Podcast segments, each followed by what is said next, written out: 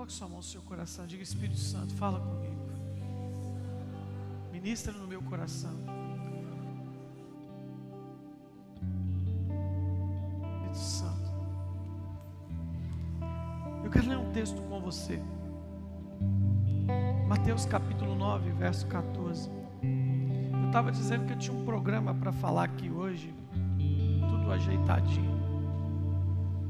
Mas o Senhor começou a me incomodar muito sobre isso. Depois o Senhor confirmou isso por meio de uma visão. E eu não posso fugir a isso. Então por isso que nesses próximos minutos, são poucos minutos mesmo. Eu quero só começar, porque a gente vai falar muito sobre isso aqui essa semana.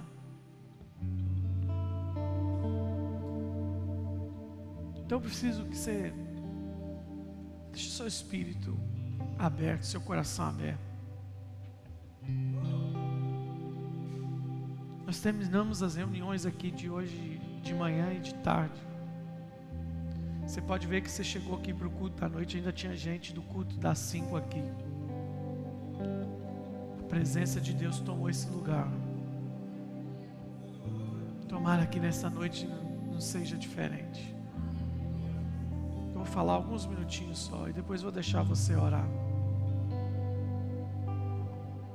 Você que está me vendo aqui pela internet, tem um momento que eu vou sumir aqui da câmera, porque hoje eu não vou me segurar aqui não. Há uma unção de glória sobre este lugar. Nesse momento eu não estou aqui como seu pastor, estou aqui como um profeta sobre sua vida. Eu não sou o profeta, sou um profeta apenas. Texto diz assim: vieram depois os discípulos de João e lhe perguntaram. Vieram depois. Mateus capítulo 9, verso 14. Vieram depois. Os discípulos de João lhe perguntaram: Por que jejuamos nós e os fariseus muitas vezes? E os teus discípulos não jejuam? Respondeu-lhes, porém, Jesus, porém, Pode, podem por acaso estar tristes os convidados para o casamento? Enquanto o noivo está com eles, dias virão. Contudo, em que lhe será tirado o noivo, e nesses dias hão de jejuar.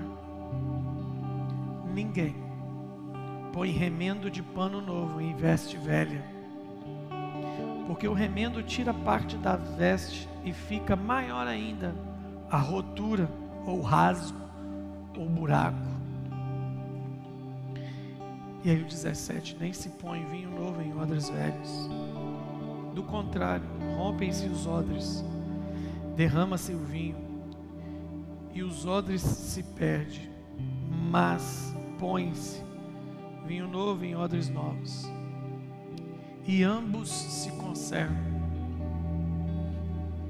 Talvez nos próximos dias eu prego aquilo que nós estamos recebendo de Deus para direcionar a igreja dentro da comunhão.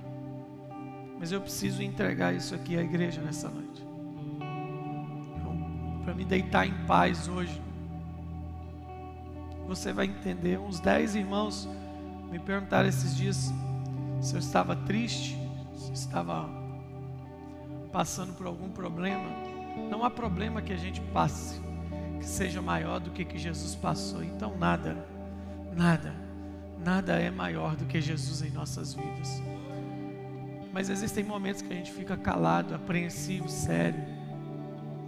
Qual daquilo que Deus está ministrando no nosso coração? Existe uma pergunta que as pessoas estão fazendo desde quando tudo isso começou a girar sobre o mundo em novembro, quando muitos não acreditavam que ia chegar do estado que está. E muita gente duvidou, falou: não, não vai chegar nesse ponto. Parou, o mundo parou, os continentes pararam. E a pergunta é: o que está acontecendo? Uns dizem, é, uns dizem é conspiração, outros dizem é perseguição. O que está acontecendo? E talvez eu tenha um pedaço da resposta para te dar aqui hoje. O que está acontecendo? Mas vamos ao texto rapidamente. texto que vocês leram começa assim: Vieram depois os discípulos de João. Depois de quê? Quando foram escrever a Bíblia, alguém achou que ia nos ajudar escrevendo a Bíblia, dividindo ela por capítulo e por versículo. Ajudou, mas também atrapalhou porque as maiores heresias são tiradas do contexto. As pessoas leem um pedaço do negócio e criam ideias mirabolantes em cima de uma tira de um texto que faz parte de um todo. Depois de que, se você ler atentamente o cronograma da escrita de Mateus, você vai ver o nascimento de um menino em Belém, a fuga dos seus pais para o Egito, depois eles voltam a Nazaré, ele é apresentado no templo, juntando com Lucas. E de repente, no capítulo 3, esse menino cresce e se torna um homem de 30 anos e vem ao Jordão ser batizado e começa então seu ministério, começa no deserto. E depois sai dali do deserto. Ele começa a sua escola de treinamento, que nós chamamos carinhosamente de Sermão do Monte. Eu chamo de a escola do monte onde ele começou a ensinar seus discípulos. E os ensinamentos já foram profundos para aquele grupo de homens. Mas enquanto ele ensinava, tinha uma multidão. E aí, quando termina o capítulo 7 e entra para o capítulo 8, primeira coisa que você vai ler era descendo Jesus do monte, e ele começa. Quando ele desce do monte, a primeira coisa que ele faz é curar um leproso. Ele se aproxima de um leproso, ele já começa a subverter a lei que a lei dizia para o leproso se isolar, já existia o hashtag fique longe, ou fique em casa, ou fique longe do arraial naquele tempo.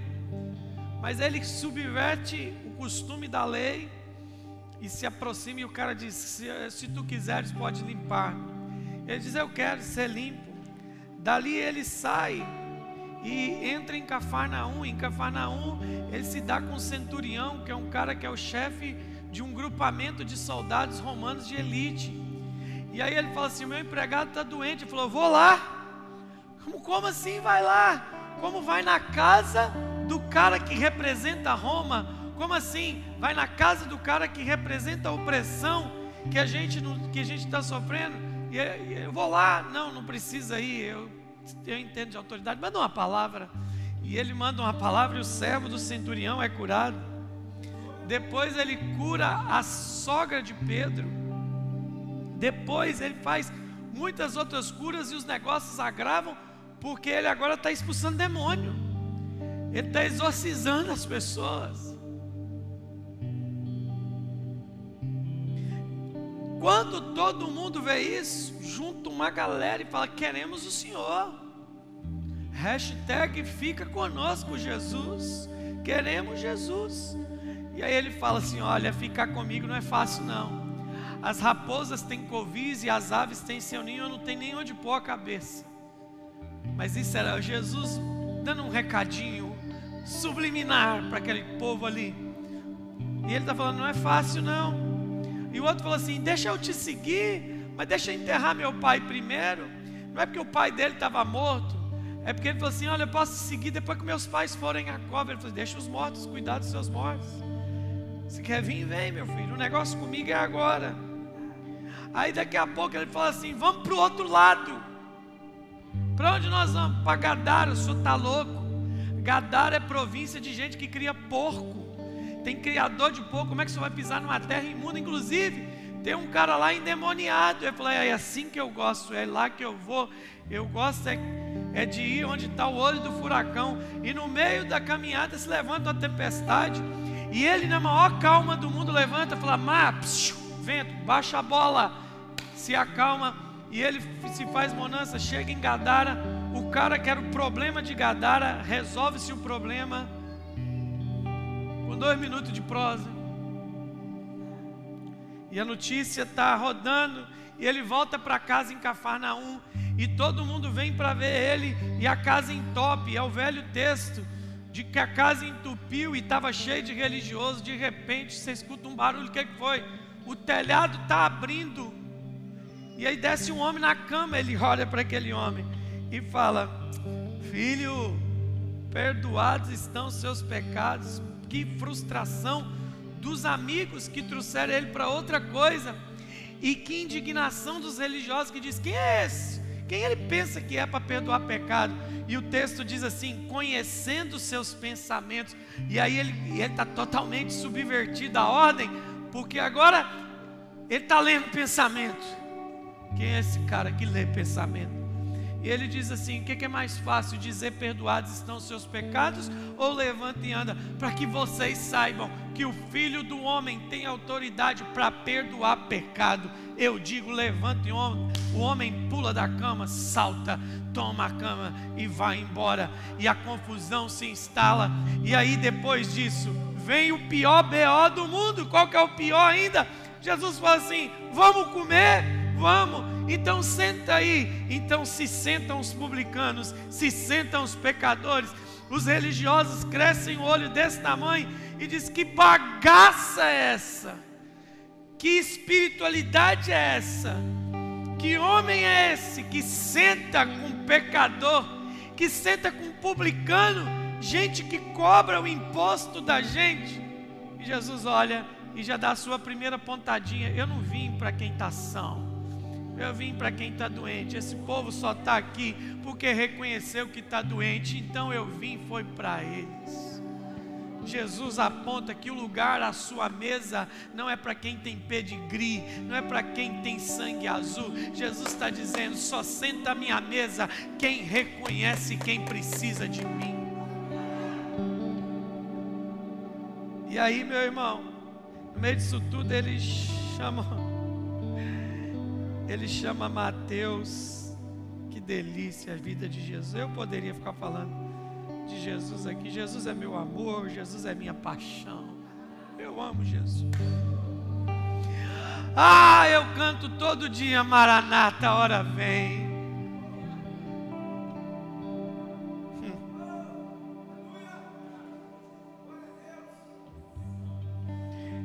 Agora ele está sendo interrogado por, por fariseus, gente religiosa, porque gente religiosa é assim, irmãos.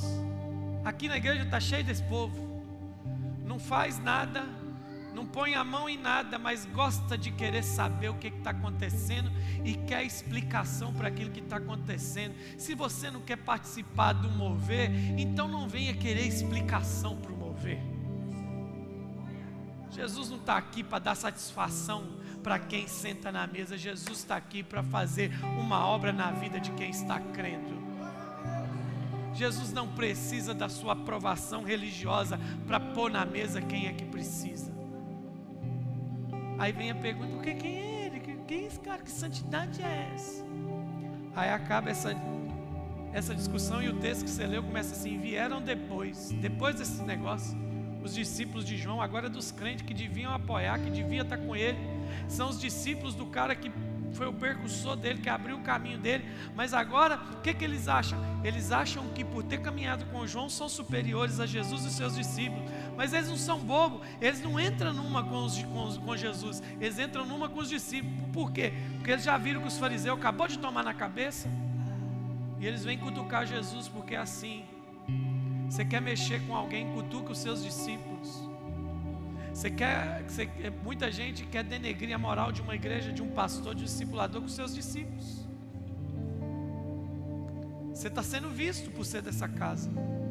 Você vai ser cobrado por aquilo que sai desse altar. Se você anda em desacordo com a mensagem que pregamos, você vai ser testado aí no mundo de fora. Eles vão dizer: você não é da casa benção, porque seu comportamento é diferente do que seu pastor prega. Não bate. Mas agora os discípulos de João querem fazer a pegadinha. Aqui. Eles não falaram que Jesus não jejuava. Porque eles obviamente sabiam que depois do batismo ele foi para um batidão de 40 dias de jejum.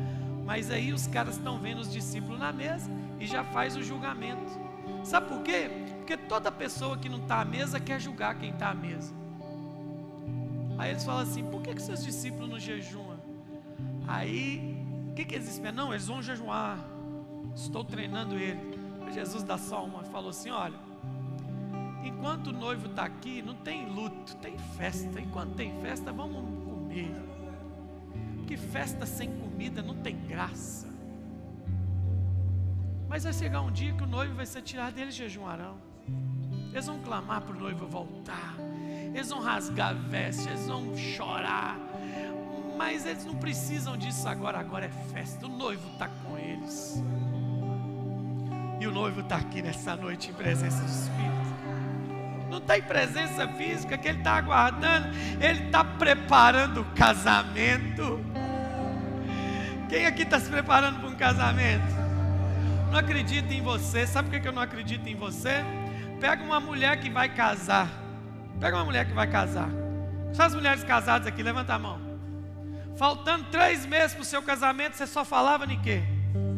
Hein? E, e, que, e cadê você que está falando da volta do cordeiro? Então como é que você está doido para casar? Quem está doido para casar fala do casamento, meu filho. Acorda para a vida. Que casamento você está doido para realizar com ele? Você nunca fala do noivo. Se você não fala do noivo, você vai falar do casamento. Eu estou doido. Vem Jesus Maranata no oculto. Irmão, quando você vê uma noiva, ela está doida para casar, ela briga, ela está estressada, ela está ansiosa. Eu até brinco aqui com os meninos da igreja: vai casar, não vê sua noiva na semana. Noiva na semana do casamento é um perigo. Eu falo isso que eu casei quatro irmãs e casei com a senhora que está ali atrás. Todas as cinco viraram a jaguatirica na semana do casamento. Porque noiva que está para casar, ela fala do casamento, ela fala do vestido, ela fala onde vai morar, ela fala das roupas, ela fala do chá de panela. E aí você está doido para casar e não fala do seu casamento com o noivo. Você não fala nem do noivo, irmão. Não adianta me olhar com essa cara. Eu sei que por detrás dessa máscara aí tem dentes rangentos. Ainda bem que você não pode me morder. Mas aí ele fala assim, aí, isso é minha interpretação, ah, entender. Mas antes que vocês vão embora, deixa eu falar uma última coisa. Não se põe remendo novo em roupa velha, vai estourar a roupa. E não se põe vinho novo em odre velho.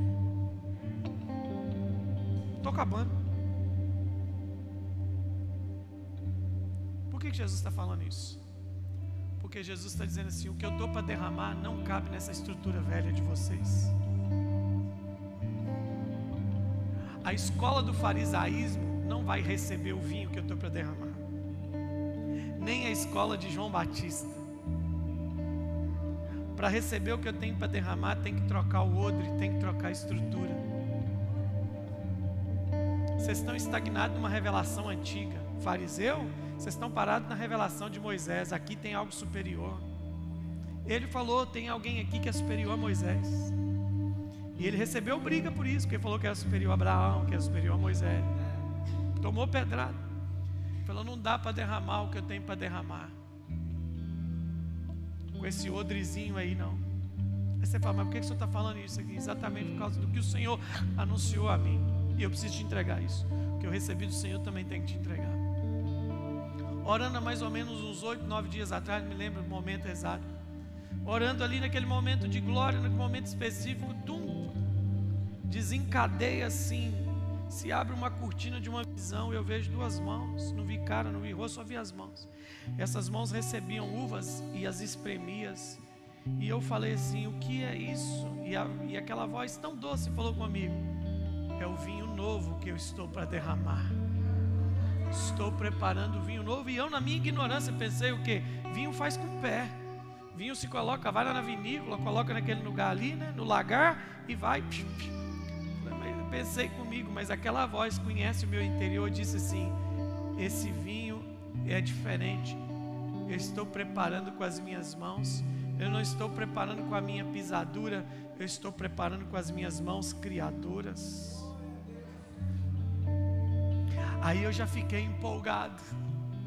E falei assim: quando é que vai ser derramado esse vinho novo? E a voz falou assim: depende. Eu falei: de quê? De quando é que vocês vão estar dispostos a trocar o odre? Eu não vou derramar isso aqui em odre velho. E o que está acontecendo no mundo agora? O mundo está gemendo com dores de parto para dar à luz a algo poderoso. Há um vinho novo de Deus para ser derramado sobre a terra, e se a igreja não entender isso, ela não vai receber. Está mudando tudo, gente.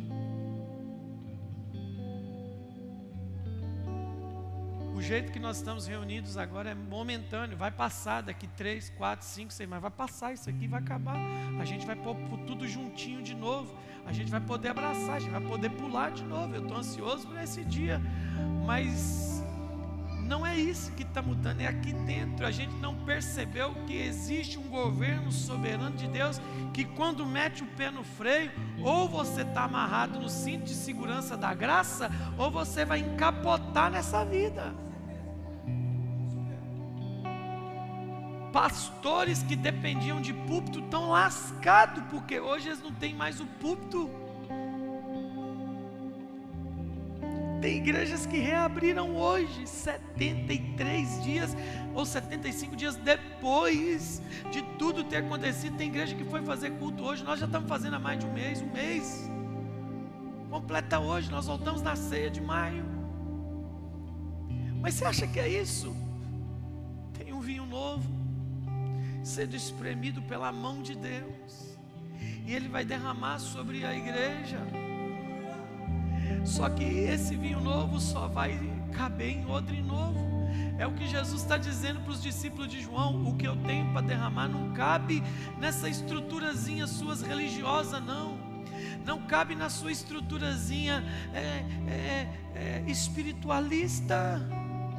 E tem gente que está achando que está descobrindo a, a roda, dizendo: Eu estou espiritual em minha casa sozinho. Deixa de burrice. Não, isso não é vinho novo. Isso é desculpa para não se envolver com nada. Mas a verdade é que Deus está dizendo que eu estou para derramar, não dá para derramar nessa estrutura que você trouxe até hoje. Ei! Não dá!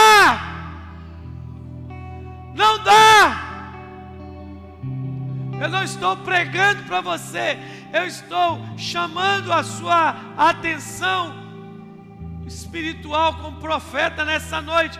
Não dá!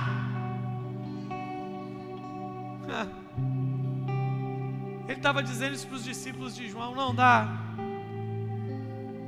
Vocês não vão experimentar do novo com a estrutura velha, não. Você quer que as coisas novas funcionem com essa estrutura velha? Você vai ter que desmontar o velho, jogar fora o velho, porque você, para experimentar algo de novo, você vai precisar entrar no tempo novo de Deus. As pessoas não querem entender isso. Vai ter muita gente que depois disso passar vai ter que querer ser igreja. Do jeito de sempre vai querer ser crente do jeito de sempre. Aí você está falando assim: ah, pastor, para você é fácil. Fácil? Deixa eu te falar uma coisa aqui. Eu estou pregando isso com dor no coração.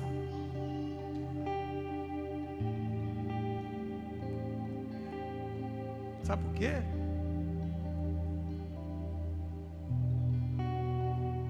Joga bola aqui sabe disso, é tênis ou chuteira society de campo. Quando você compra chuteira nova, as duas primeiras partidas são horríveis.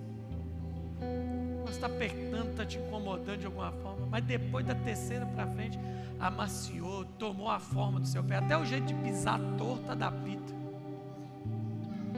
É gostoso, é um sofrimento ter que calçar uma chuteira nova.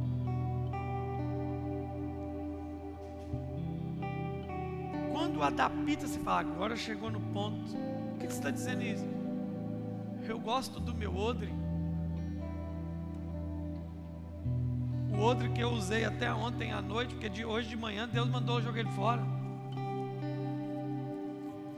Para o que está por vir? O Senhor falou minha cara: esse odre seu não serve, não. E eu gosto dele. Eu carrego ele tem 20 anos que eu fui ordenado a pastor, eu preparei meu odrezinho. No começo foi difícil, porque ele era novinho. Aí jogaram um vinho, mas de repente o vinho começou a expandir. E eu gosto do meu odre porque ele está folgado hoje, ele gosta do vinho. Esse odrezinho aqui está abençoando pessoas há 20 anos. Esse odre aqui andou por um monte de lugar esses últimos 20 anos. Esse odre conquistou muitos amigos. Esse odre, quando eu recebi ele, eu era solteiro. Depois de 20 anos, estou casado, eu tenho três filhos. E o Senhor está dizendo assim: Olha, eu usei ele até agora, mas eu, eu quero te dar algo novo. Jogue isso aí fora. Falei, mas Senhor, eu gosto muito desse outro. Ele falou assim: se esse tem autoridade, espera o próximo. Se esse você acha que tem unção, espera o próximo. Esse é o problema. Esse jeitinho que você está fazendo as coisas de obra de Deus já foi. Por isso que tem muita gente estagnada, parada, paralisada. Está frustrado porque ele quer o novo de Deus e, e o problema de Deus, irmãos, não é mandar vinho novo, não. O problema, Deus não tem problema em mandar vinho novo, mas Ele não quer que o vinho se perca mais uma vez e o outro estoure. Você precisa entender isso. Vai rolar. Essa forma sua de pensar a vida cristã, essa forma sua do jeito que está, não vai rolar. Não tem jeito de rolar isso aí não. Tem que trocar o outro. Tem gente que fala assim, mas eu penso dessa forma, irmão. Deus não está precisando da sua forma de pensar para fazer o que Ele tem que fazer, não. Ele está precisando do seu sim.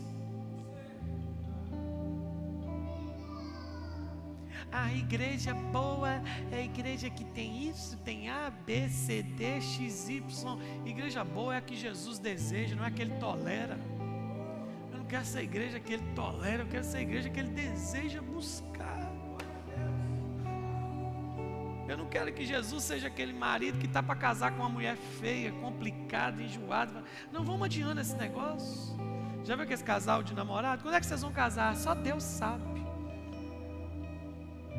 Mas o cara, quando quer casar, não, eu, eu vou, vou, virar o leão, eu viro o que você quiser, eu viro o que você quiser, eu quero casar, por quê? Porque eu a desejo, ela é agradável, ela é aprazível, ela é igual Salomão falou da mulher, da rainha de Sabá, ah, ela é Literalmente ele dizia: ela é uma delícia. Ele sabia da cor dela, ele sabia da silhueta dela, ele sabia da cor dos dentes dela, porque ela gerava nele desejo de estar junto. Então, meu irmão, não, não, não importa o que você pensa. Se você quer o novo de Deus, você tem que amarrar esse odre dele e mandar ele para o espaço ele já deu o que tinha que dar. A partir de hoje, Deus quer fazer algo novo através de nós. Deus não vai funcionar com essa estruturazinha sua, não. Deus não vai funcionar com essa maneira. Nossa, era isso que eu tinha para te dizer hoje. Não se põe vinho novo em outro velho. Durante a semana a gente bate um papo mais sobre isso. Eu não vou entrar a fundo nisso aqui hoje. Eu só vim para te trazer um recado de Deus sendo preparado no reino dos Espíritos. E esse vinho está procurando um odre novo, um mover novo de Deus. Está procurando gente.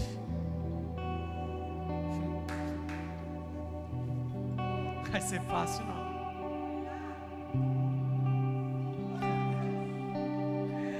Não vai ser fácil.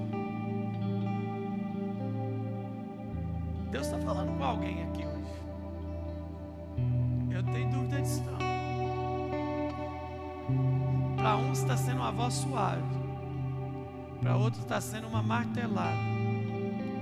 Porque Deus já te falou o outro que você vai ter que desfazer dele. Para mim não está fácil. Eu gosto, do, eu gostava. Eu gostava do meu outro. Poxa. O meu outro fazia muita coisa legal mas para fazer o novo ele não serve. sides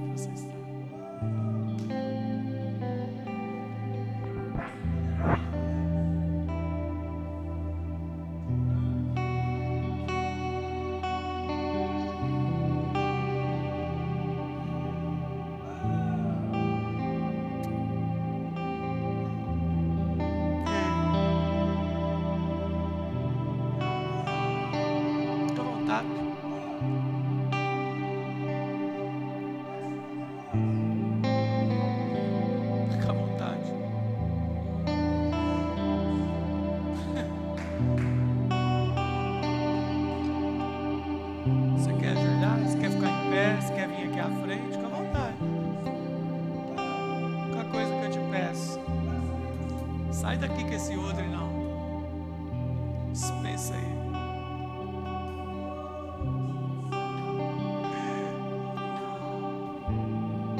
Fica com esse odre aqui não.